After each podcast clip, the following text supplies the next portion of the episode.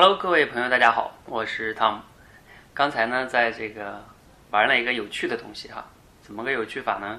是这样的哈，我呢，在我这个 Tom 的成长圈这一个私密的分享圈里边呢，有一个成员呢问了我一个问题，这个问题是这样的，叫信息化时代如何快速有效的输入自己最关心的信息。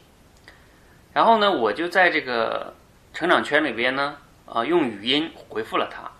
因为这个成长群里啊，限制就是说最多是讲两分钟，所以呢，我刚好就讲了两分钟。回复完了之后呢，我觉得这个问题可能比较共性哈，然后我就截图了。截图之后呢，就发到我的微信的朋友圈里边去了。然后呢，我顺便说了几句话，我说啊，不知道这个问题大家是不是有共性的哈？如果要是有呢，就是你也有这方面的困惑，你可以点赞，然后点赞数如果满二十个呢，我就录一期公开的节目。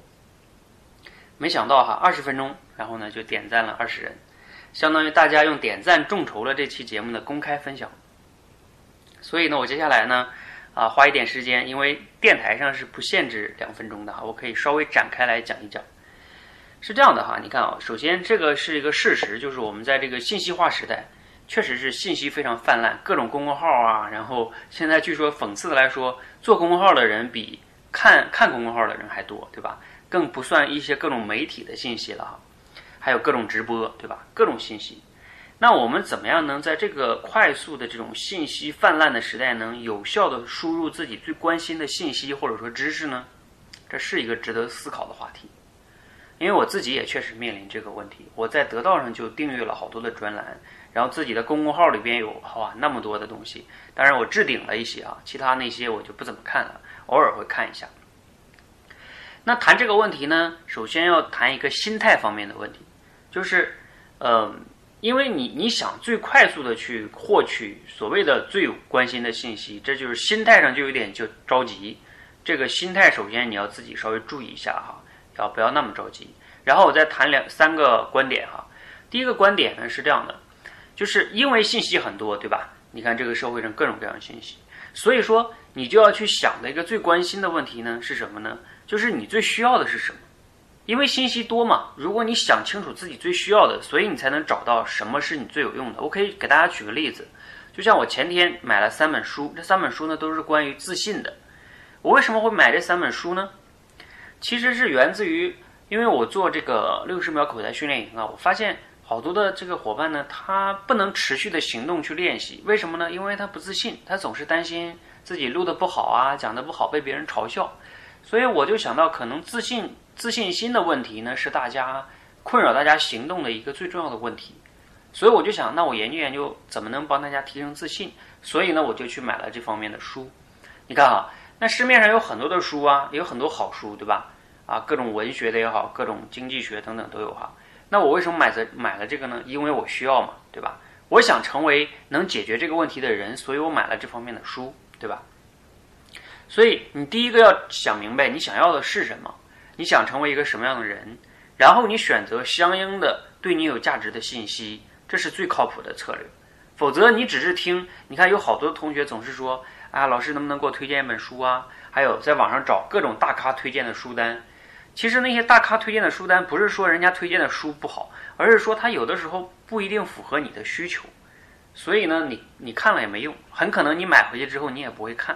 这是最大的问题啊，所以这是第一点，想清楚自己想要什么，想成为一个什么样的人，是解决这个问题的根本之道啊。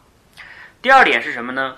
就是因为信息泛滥，你看为什么在最近这个时代，呃，这个内容付费成为了一个时代的潮流？因为信息太多了嘛，大家都面临这个选择的问题。